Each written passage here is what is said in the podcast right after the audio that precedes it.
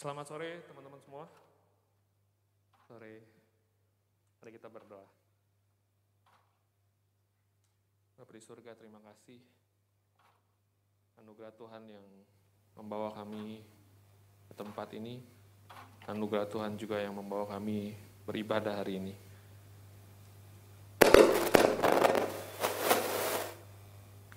Terima kasih Tuhan, kami butuh Engkau. Sewaktu kami terima Engkau sebagai Tuhan dan Juru Selamat, kami tahu kami juga butuh Engkau dalam hari-hari kami sebagai Juru Selamat untuk kami mampu menjalani hari demi hari yang kami lewati. Kami butuh Juru Selamat di pekerjaan kami, kami butuh Juru Selamat di sekolah kami, di bisnis kami Tuhan. Dalam semua hal dalam hidup kami, kami butuh Engkau. Tuhan, kami merendahkan hati kami, merendahkan diri kami di hadapan-Mu. Kami butuh Engkau, Tuhan. Ampuni kami kalau kami mengandalkan kekuatan kami sendiri. Biar di waktu yang sebentar pandangan kami tertuju kepadamu. Biar kebenaran firman sore hari ini Tuhan kembali membawa pikiran kami kepada perkara yang di atas. Terima kasih Tuhan sentuh hati kami dan ubahkan seluruh kehidupan kami oleh kebenaran-Mu. Dalam nama Yesus. Amin. Nah teman-teman semua, uh, hari ini aku akan lanjutkan apa yang uh, minggu lalu dibahas. ya Khotbah kita uh, terus berlanjut. ya. Di minggu lalu Kak Darwin bahas tentang Christ Center Mindset. Ya, masih ingat ya teman-teman, Christ Center Mindset. Nah, Christ Center Mindset ini ya bicara sebuah pola pikir. Ya, bicara sebuah cara berpikir untuk melihat segala sesuatu, bahkan sebuah cara berpikir untuk menjalani kekristenan kita, kehidupan kita. Ya, jadi teman-teman kalau dari awal tahun, dari bulan Januari kita belajar tentang mencari perkara yang di atas, mencari perkara yang di atas itu adalah Kristus. Nah kemarin minggu lalu kalian bilang tentang Christ Center. Nah pikiran kita harus tertuju kepada perkara yang di atas yaitu Kristus dalam melihat segala sesuatu. Ya dalam melihat uh, kehidupan kita sehari-hari kita perlu melihat dari cara berpikir ya dari daripada Kristus sudut pandang Kristus perspektifnya Kristus dalam hidup kita. Dan itulah yang akan kita terus belajar dan kita aplikasi dalam hidup kita sehari-hari. Nah hari ini Aku akan share tentang kita menemukan arti hidup kita dalam penebusan Kristus. Ya, menemukan arti hidup kita dalam penebusan Kristus. Ya, bilang kiri kanannya menemukan arti hidup. Ya, menemukan arti hidup. Aku nggak bilang gini loh, semua orang sampai hari ini, ya hampir setiap hari kita semua bergumul tentang arti hidup.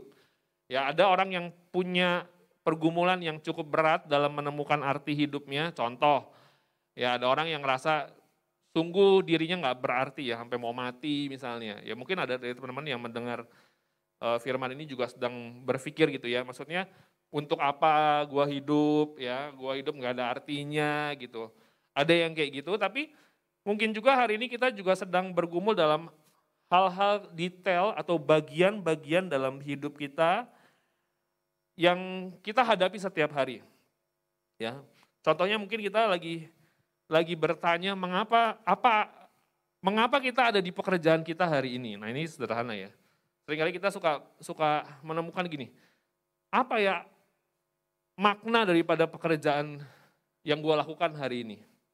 Udah gajinya kecil, ya, udah bosnya bawel, udah tekanannya tinggi, Ya terus kita mulai bertanya, ngapain gue ada di sini? Ya, kita berusaha menemukan maknanya, ngapain gue di sini? Kenapa gue di sini? Teman bisa relate?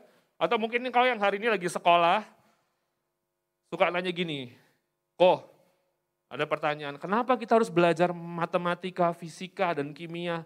Apa urusannya sama hidup kita? ya gitu ya. Atau kita mungkin lebih jauh lagi, wah kita waktu kita hari ini mungkin teman-teman yang kuliah, engkau lagi kuliah di jurusan yang kau berpikir kayaknya gue salah masuk nih. Terus lu mulai berpikir gini, apa artinya ya? Kenapa ya gue ada di sini ya? Nah teman-teman sering kali kita sedang bertanya, mencari arti kehidupan kita. Ya dari sisi yang paling kita ujung ya, yang tadi aku bilang ya, wah kita bergumul menemukan kenapa kita hidup bahkan, sampai kita mungkin sedang bergumul kenapa gue melakukan hal ini dalam hidup gue. Nah itu hal-hal yang sedang kita mungkin serang alami dalam hidup ini. Ya, kenapa kita ada dalam pelayanan ini misalnya? Kenapa kita ada di pelayanan ini? Kita ngerasa pelayanan kita mungkin sia-sia, nggak ada artinya. Ya kita udah beri banyak, udah bertahun-tahun kita pelayanan, ya nggak ada pertumbuhan terjadi. Ya apa artinya? Apa artinya gitu ya? Yang sedang kita lakukan semua ini. Ya mungkin kita lagi ber, bertanya-tanya seperti itu. Kita lagi cari ya apa arti hidup kita? Atau mungkin kita sedang ya cari arti dari apa yang sedang kita kerjakan.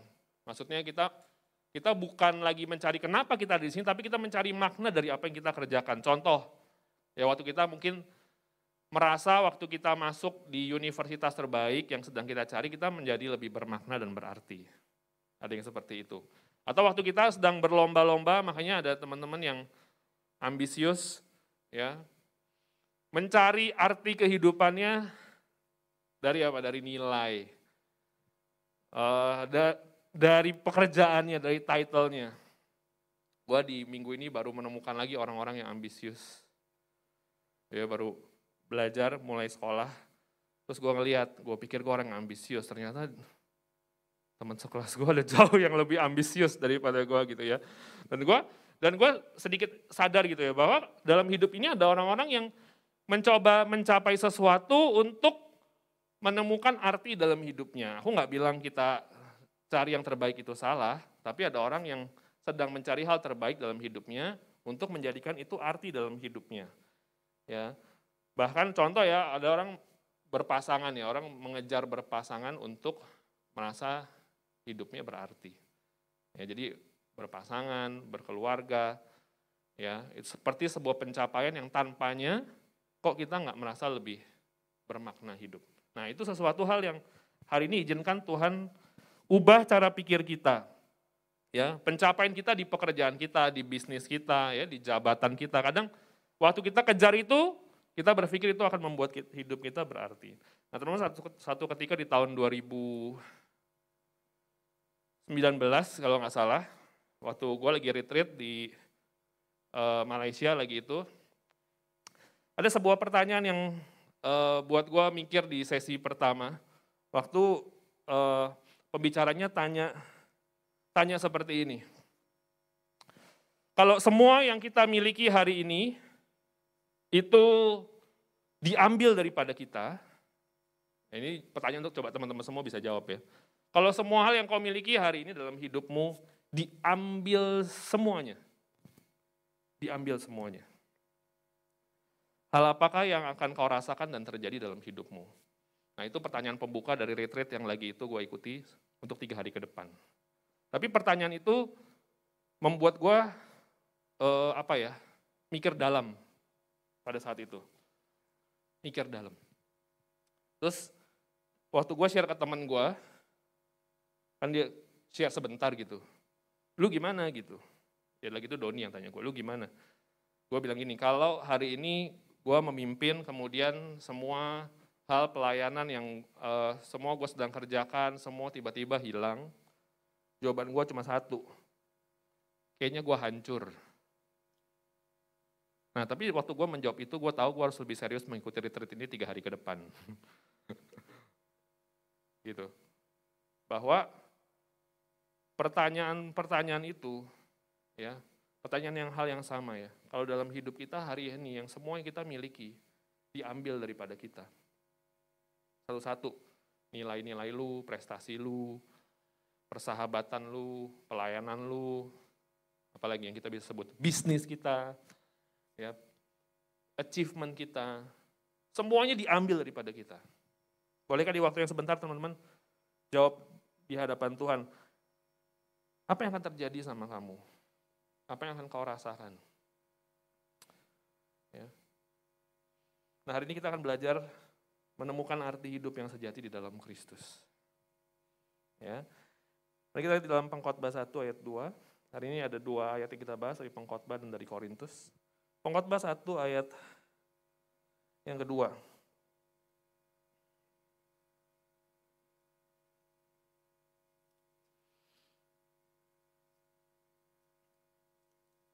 Udah ketemu ya?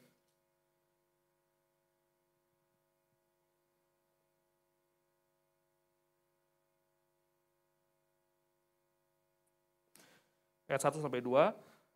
Pengkhotbah 1 ayat 1 sampai 2 inilah perkataan pengkhotbah anak Daud, raja di Yerusalem. Kesia-siaan belaka, kata pengkhotbah, kesia-siaan belaka. Segala sesuatu adalah apa? Sia-sia ya. Moyung. Nah, enggak ada gunanya. Kita lanjutin aja deh ayatnya ya. Apa gunanya manusia berusaha dengan jeripaya di bawah matahari, keturunan yang satu pergi dan keturunan yang lain datang, tetapi bumi tetap ada. Matahari terbit, matahari terbenam, lalu terburu-buru menuju tempat ia terbit kembali. Memang berasa hari-hari begitu cepat? Hah? Berasa ya hari-hari begitu cepat ya? Firman Tuhan juga bilang matahari aja buru-buru ya. Kiasan ya. Angin bertiup ke selatan, lalu berputar ke utara, terus menerus ia berputar, dan dalam putarannya angin itu kembali. Semua sungai mengalir ke laut, tapi laut tidak juga menjadi penuh. Ke mana sungai mengalir, ke situ sungai mengalir selalu. Segala sesuatu menjemukan. Ada yang sudah bosan dengan pekerjaannya, katakan amin. Segala sehingga tak terkatakan oleh manusia. Mata tidak kenyang melihat, Makanya mata tidak kenyang melihat, liburan seminggu juga tetap nggak puas. Benar ya? Kita mau staycation, apalagi vacation, seminggu, dua minggu nggak pernah puas. Telinga tidak puas mendengar. Apa yang pernah ada akan ada lagi, dan apa yang pernah dibuat akan dibuat lagi. Tak ada sesuatu yang baru di bawah matahari. Adakah sesuatu yang dapat dikatakan lihatlah ini baru, tetapi itu sudah ada dulu, lama sebelum kita ada.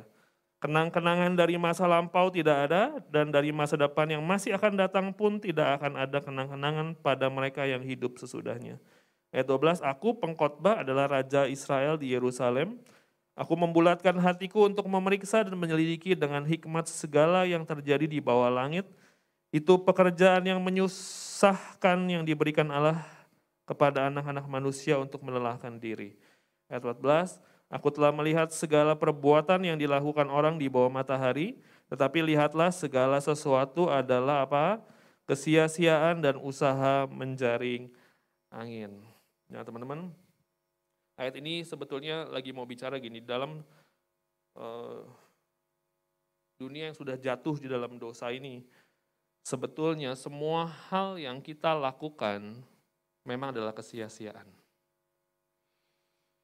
Ya, makanya kita kita hidup hari ini besok mati. Cari cari uang segila apa mati juga. Makanya pengkhotbah bilang sia-sia sebetulnya hidup ini.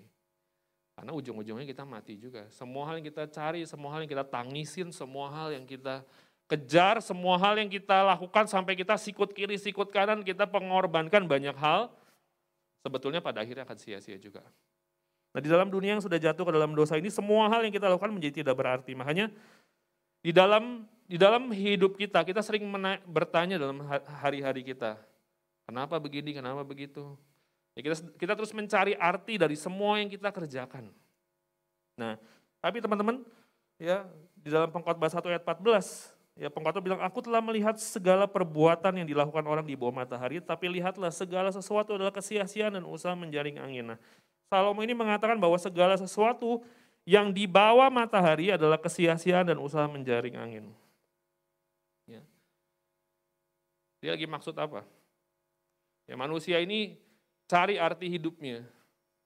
Tapi dia bilang, kalau lu cari arti hidup, dia bilang, di bawah matahari yaitu apa yang ada di bumi. Kalau lu mencari segala sesuatu perkara yang di bumi, itu sia-sia. Itu yang itu yang pengkhotbah katakan. Dia lagi mau ngomong gini, kita tidak akan pernah dapat menemukan arti hidup kita dari apa yang ada di bawah matahari.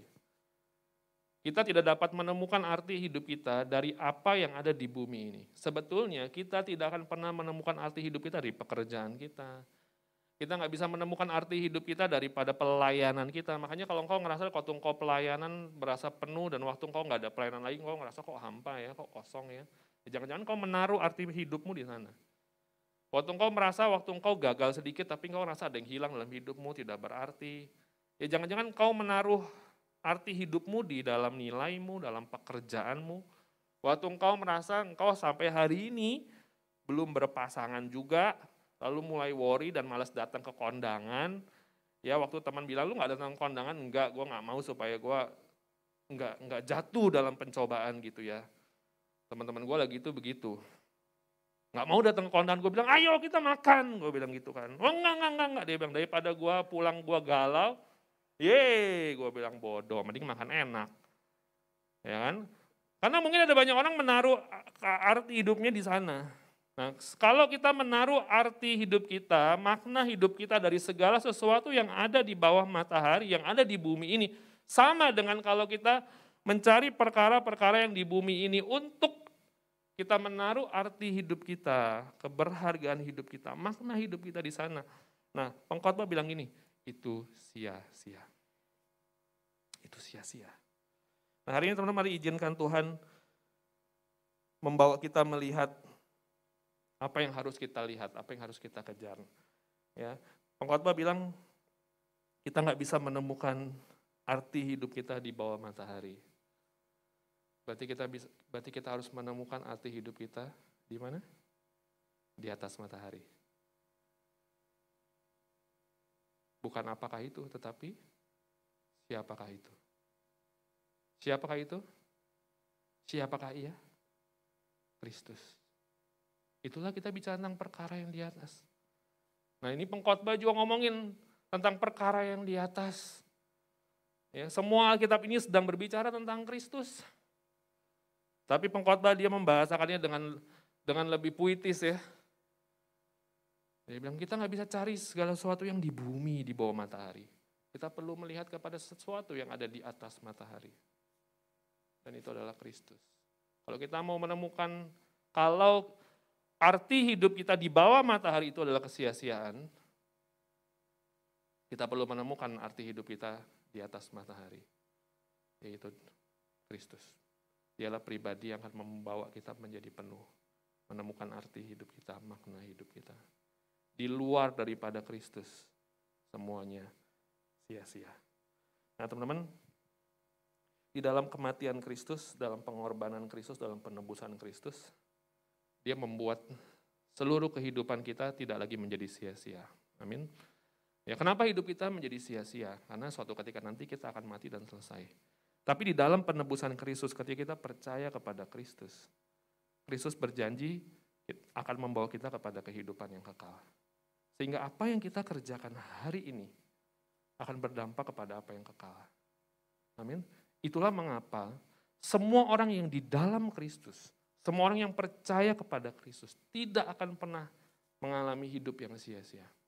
Karena semua hal yang terjadi dalam hidup kita akan dibawa Kristus untuk mendatangkan kebaikan bagi kita. Nah teman-teman, kita perlu melihat kepada Kristus yang di dalam penebusannya, ya, Kristus juga ditaklukkan oleh kesia-siaan supaya hidup kita tidak menjadi sia-sia. Kasih contoh ya. Sewaktu Kristus mati bagi kita, sewaktu Kristus datang ke bumi ini, ya, dia sedang menaklukkan dirinya kepada kesia-siaan.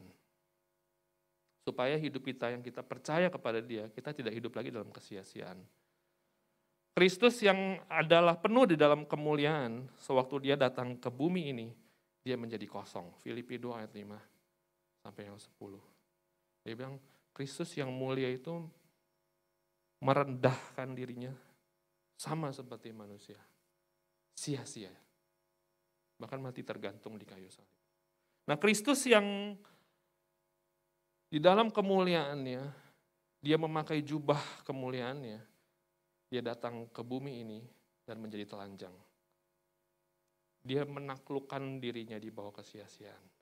Nah Kristus yang di dalam kekekalan, ya memiliki mahkota kemuliaan dan hormat, ketika dia datang ke bumi ini, dia menggunakan mahkota durinya. Itu adalah pertukaran-pertukaran yang Kristus lakukan. untuk membawa hidup kita tidak sia-sia. Untuk membuat setiap hari dari apa yang kita lakukan dalam hidup kita sehari-hari, kita akan temukan artinya.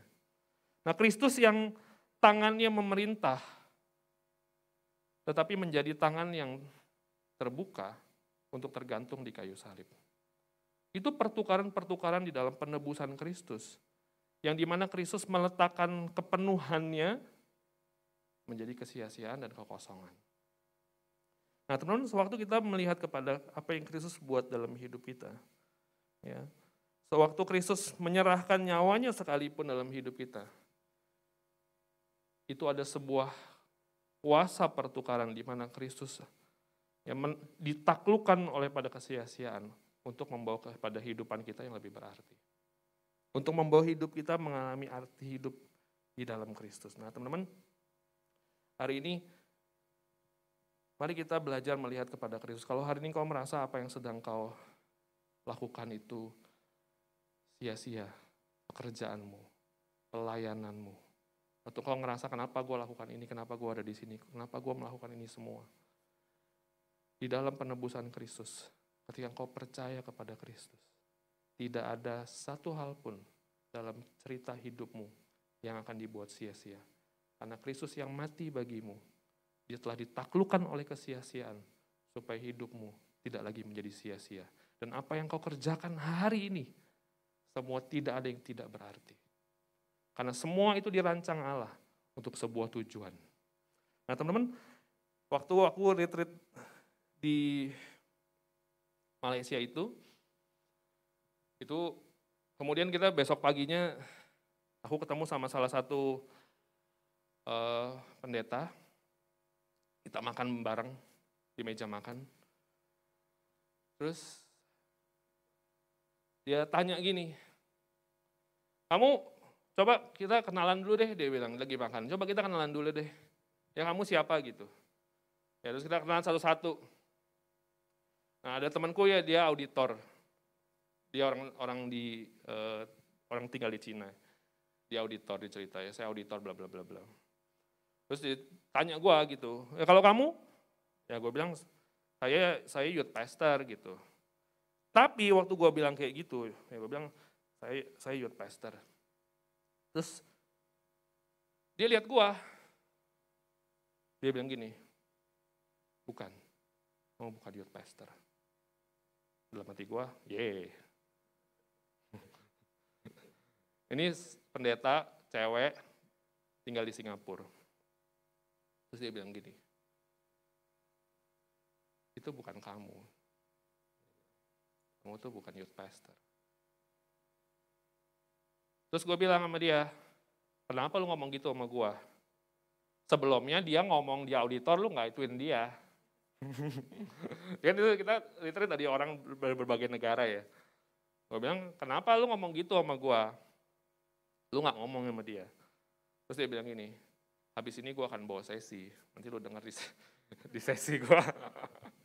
Tapi teman-teman pertanyaan itu menggelitik gue ya, dan itu membuat gue berpikir bahwa selama ini gue menemukan arti hidup gue di dalam apa yang gue kerjakan hari ini. Tapi seharusnya kita membawa diri kita, membawa diri kita menemukan arti hidup kita di dalam Kristus. Apa yang dia telah buat bagi kita. Nah teman-teman mari kita lihat dalam 1 Korintus 1 ayat 18 sampai 31. 1 Korintus 1 ayat 18 sampai 31.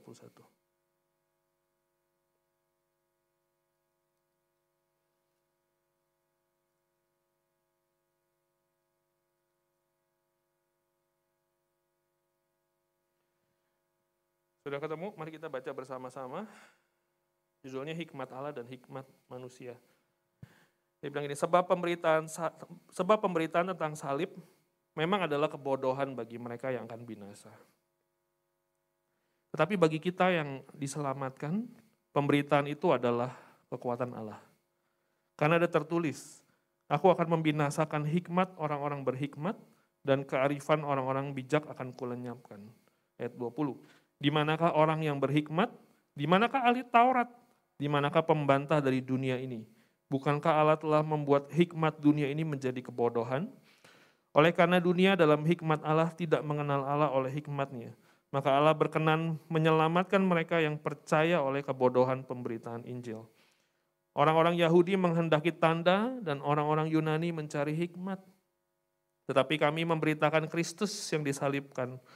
Untuk orang-orang Yahudi suatu batu sandungan dan untuk orang-orang bukan Yahudi suatu kebodohan.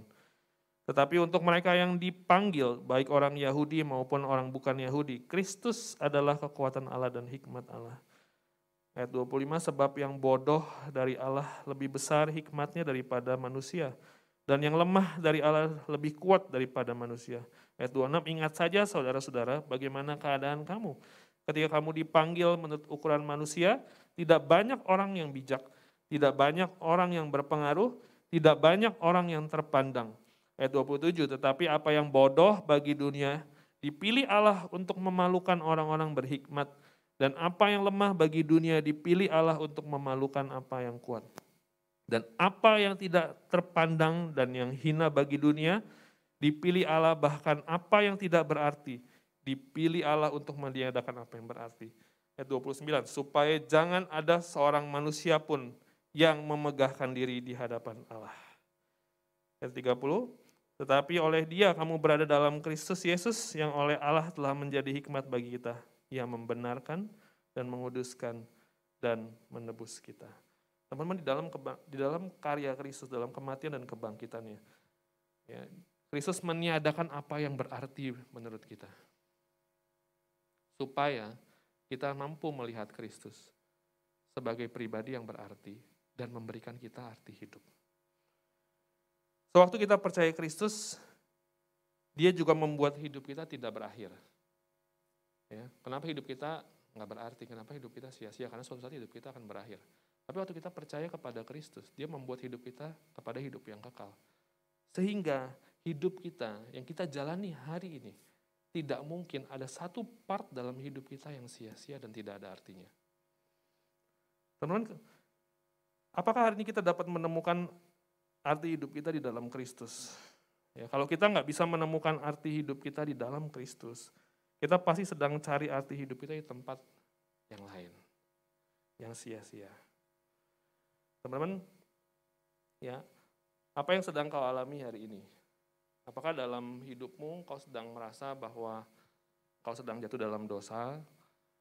Mungkin kau ngerasa tidak berarti.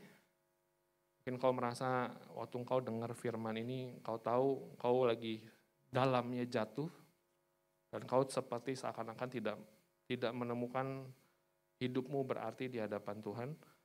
Ya. Tetapi Kristus itu telah membuat kita melayakan kita dalam kematian dan kebangkitannya.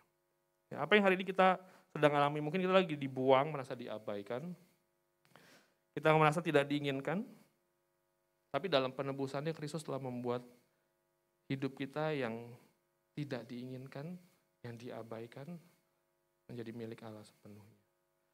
Atau mungkin lebih dalam hidup sehari-hari lagi.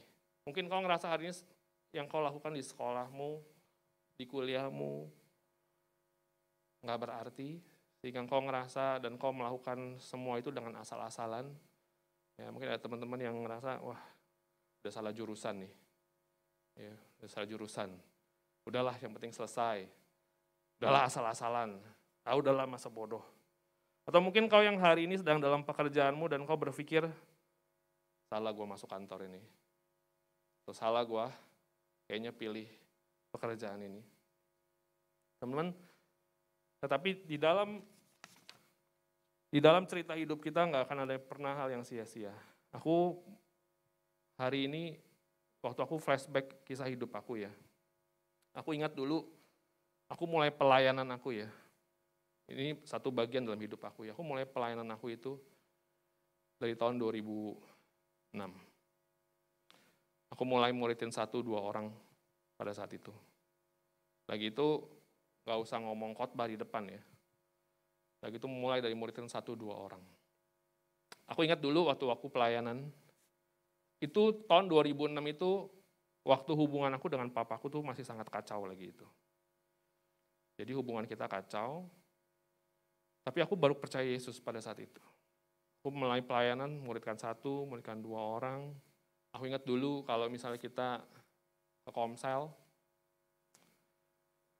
kita mesti, aku mesti jalan kaki. Kayak apa ya, nggak punya uang gitu. Pelayanan jalan kaki ke Komsel-Komsel jalan kaki. Dulu, bahkan waktu ada waktu-waktu di mana bokap gua eh, nggak suka waktu gue pelayanan, gue ingat setiap kali gue pulang pelayanan, gue nggak bisa masuk rumah. Karena pintunya udah dikunci, kemudian gue mulai gedor-gedor rumah. Gue mulai memelas di depan pintu. Setiap kali gue gedor-gedor pintu gitu ya, bokap gue keluar terus dia bilang gini, belum pulang jam berapa lu? Padahal jam 3 sore, hari Minggu.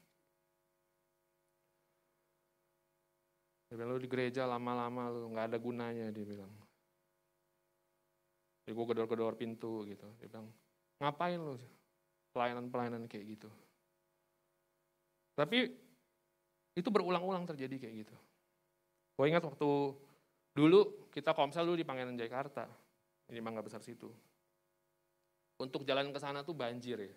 Itu nggak tahu kenapa dekat jalan ke sana selalu banjir ya, betul nggak? masih ya, Pangeran Jakarta masih banjir. Jadi dulu setiap kali pelayanan kita buka sepatu gitu, buka kaos kaki kita atau masih pelajar kita jalan gitu. Hanya buat komsel. Dan gue ingat komsel gue dulu cuma bertiga. Gue, PKS gue, sama temen gue.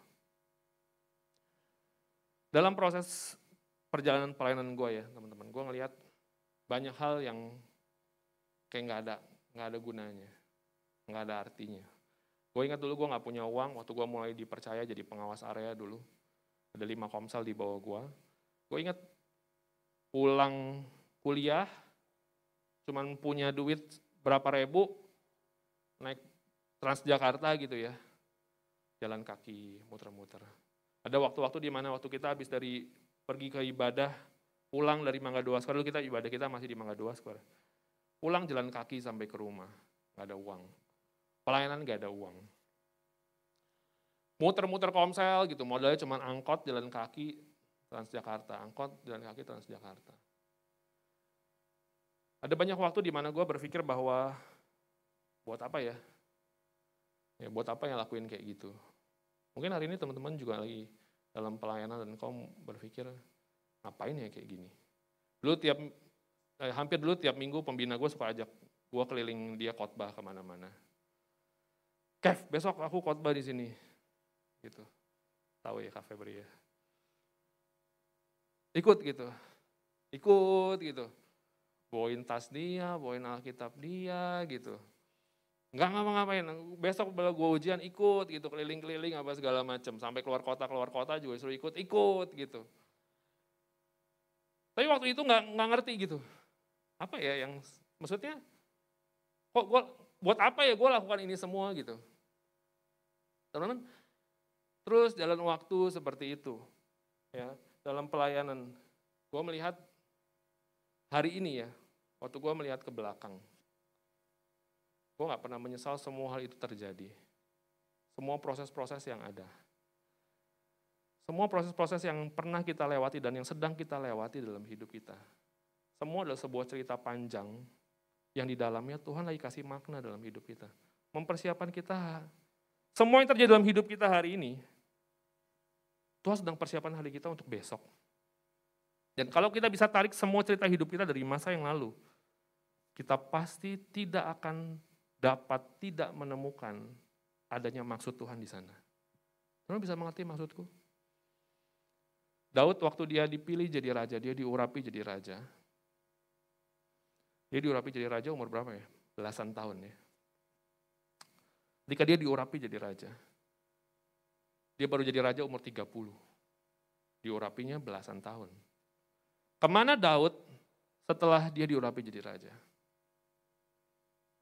Alkitab bilang ini, dia kembali kepada dua tiga ekor kambing dombanya.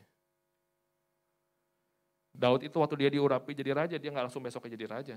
Berapa belas tahun proses jadi raja sampai umur 30-an. Tapi justru dalam setelah Tuhan urapi dia jadi raja, proses belasan tahun ke depan dalam hidupnya adalah proses Tuhan membentuk cerita kehidupan dia. Daud tidak mungkin memimpin bangsa yang besar tanpa dia bisa memimpin dua tiga ekor kambing domba. Jangan ngomong bangsa yang besar. Daud bilang gini, gue Dua tiga ekor kambing domba gue dimakan serigala, gue cari itu serigala, gue buka mulutnya, gue tarik kaki domba gue keluar balik. Tapi apa yang, apa yang kita bisa lihat dari dari kisah itu? Kehidupan Daud setiap hari adalah sebuah puzzle demi puzzle, di mana tanpa satu hari pun Tuhan tidak memberikan arti di situ. Teman, waktu gue lihat hidup gue ke belakang ya, pelayanan Bagaimana Tuhan membawa gue sampai hari ini. Ya. Dari satu ngurus satu jiwa, dua jiwa, tiga jiwa, lima jiwa, satu komsel, dua komsel. Ya dulu disuruh pelayanan apa aja, Kev, lakuin ini, oke, lakuin ini, oke. Mungkin kita nggak ngerti kenapa. Mungkin nggak tahu kenapa. Tapi kalau hari ini kau melihat ke belakang, kau menjadi tahu kenapa kau melewati itu semua. Hari ini waktu mungkin kau ada dalam pekerjaanmu, Teman sebelum aku full time, aku empat tahun di konsultan. Kita kerja lembur dari pagi sampai malam, dari pagi sampai malam. Aku tahu Tuhan mau aku full time itu di tahun kedua aku kerja. Aku baru full time di tahun di, di akhir tahun keempat aku kerja. Setiap hari mesti datang ke kantor jam 8 pagi, setengah 9, sampai malam. Pulangnya jam 11, jam 12, setiap hari kayak gitu. Empat tahun melakukan hal seperti itu. Bahkan waktu dulu gue berpikir buat apa gue kayak gini, padahal gue tahu Tuhan bawa gue pelayanan penuh waktu, ngapain gue ada di sini empat tahun. Tapi waktu hari ini gue menyadari waktu gue melihat ke belakang. Empat tahun gue di sana, ada banyak hal membentuk apa yang tidak kelihatan dalam diri gue. Ketangguhan gue, cara gue melihat segala sesuatu. Ya mungkin Hari ini gue lihat ya kalau dulu gue nggak pernah kerja di sana ya, gue tidak tidak se apa ya, tidak setangguh, tidak se excellent, tidak se all out hari ini. Memang kerja di gereja itu tricky, ya. Kau bisa all out luar biasa, atau engkau bisa nggak ngapa-ngapain luar biasa. Iya, karena lo tahu ya kalau engkau kerja di perusahaan, kau punya KPI. Benar ya? Di gereja juga ada KPI. KPI gue salah satunya gini. Hmm. Menggembalakan para pemimpin. Ya tiap hari bisa menggembalakan para pemimpin. Kalau dulu KPI di kantor terukur, ya kan? Terukur hasilnya apa, hasilnya hasilnya apa. Hari ini dalam dunia gereja banyak hal yang kita, kalau hati gue gini, kalau hati gue ya udahlah, lakuin aja lah apa yang gue bisa gitu. Ya bisa aja. Nggak ketahuan juga diukur sama KPI nanti pas lagi uh, apa pas lagi evaluasi tinggal bilang begini saya sudah memberikan yang terbaik dalam menggembalakan tetapi Tuhan belum mengizinkan pertumbuhan terjadi. Ya kan? Santai. Ya kalau kalau di kantor kan setiap tahun kita appraisal kan gimana kerjaan? Udah capai apa? Wah targetnya udah gini gini gini gini gini gini Ya di gereja juga ada KPI, tapi kita bisa jawab, ya tapi Tuhan belum izinkan terjadi karena pertumbuhan datang dari Tuhan, ya kan? Tapi lu bisa bersembunyi di balik itu dan lu santai aja gitu. Tapi gue bersyukur hari ini empat tahun yang telah berlalu, empat tahun yang pernah berlalu, itu banyak membentuk dan mengubahkan apa yang dalam hati ya. Ketangguhan, cara berpikir, ya, all out, dan itulah yang, yang Tuhan lagi maksudkan bahwa di dalam hari-hari kita, dalam semua hal yang kita kerjakan hari ini, Tuhan lagi berikan sebuah arti dan tidak mungkin ada cerita dalam hidupmu yang sia-sia. Teman-teman semua hari ini apa yang sedang kau lihat dalam hidupmu? Ya mungkin dalam pelayananmu, ya hari-hari yang kau lagi jalanin, wah kayaknya sia-sia. Tapi suatu ketika nanti ada suatu waktu di mana kau bisa melihat ke belakang semua cerita hidupmu. Semuanya dibuat Tuhan bagi rencananya dan bagi kemuliaan.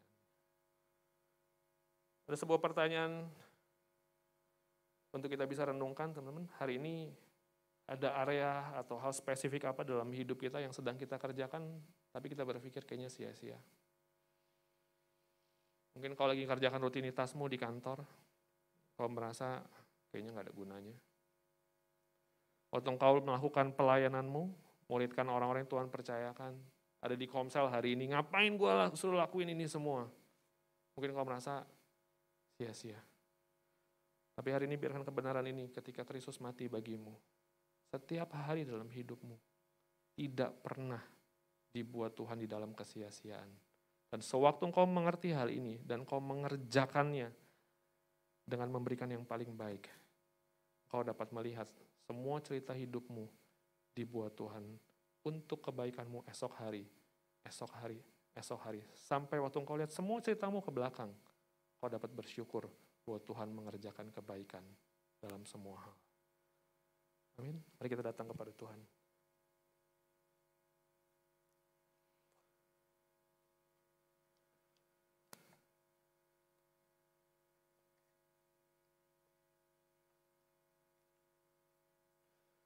Mungkin kau adalah orang-orang yang hari ini sedang mencari arti hidupmu. Dan kau sedang jatuh di dalam dosa. Kau nggak merasa berarti, kau tertuduh, kau merasa kau dibuang.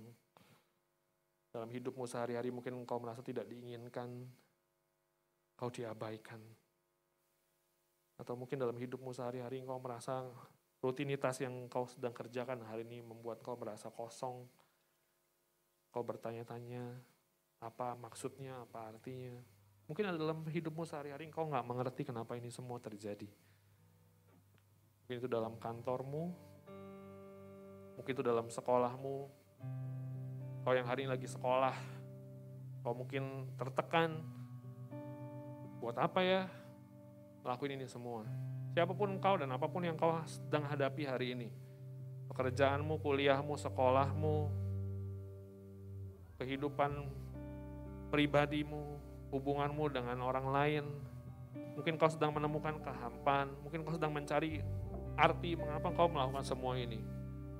Tapi biarkan kebenaran hari ini, di dalam penebusan Kristus, Kristus yang berarti ditaklukkan oleh kepada kesia-siaan, Supaya engkau yang percaya kepada dia beroleh iman bahwa hari demi hari yang kau lakukan tidak akan pernah berakhir sia-sia.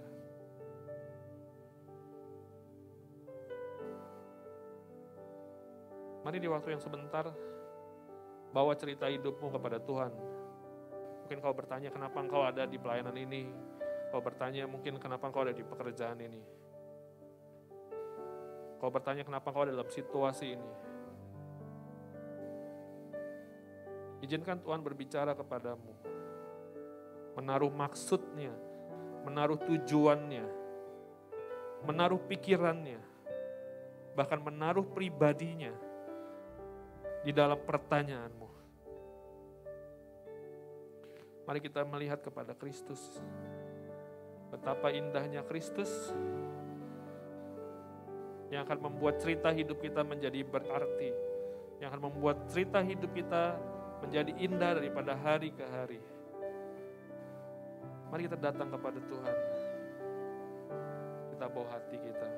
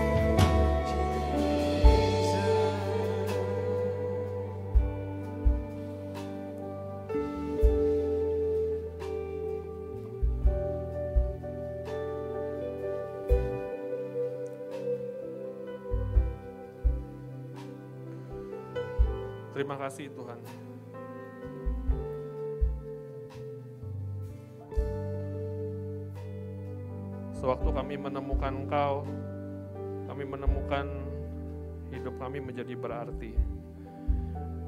Dalam setiap proses hidup kami Tuhan, dalam setiap cerita dalam hidup kami, dalam setiap keputusan yang kami ambil, biarkan kami boleh tenang dan kami boleh aman dalam kepercayaan bahwa segala sesuatu yang terjadi dalam hidup kami ada dalam tangan Tuhan yang mengasihi kami.